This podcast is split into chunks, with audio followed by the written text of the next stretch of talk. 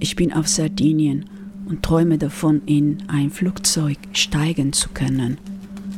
Ich sehne mich danach, eine Auslandreise zu planen. Ich habe seit vielen Monaten nicht mehr geplant und nicht nur Ausflüge, sondern alles. Und jedes Mal, wenn jemand etwas vorschlägt, das in der Zukunft stattfinden wird, denke ich immer mehr, naja, wenn wir noch hier sein werden.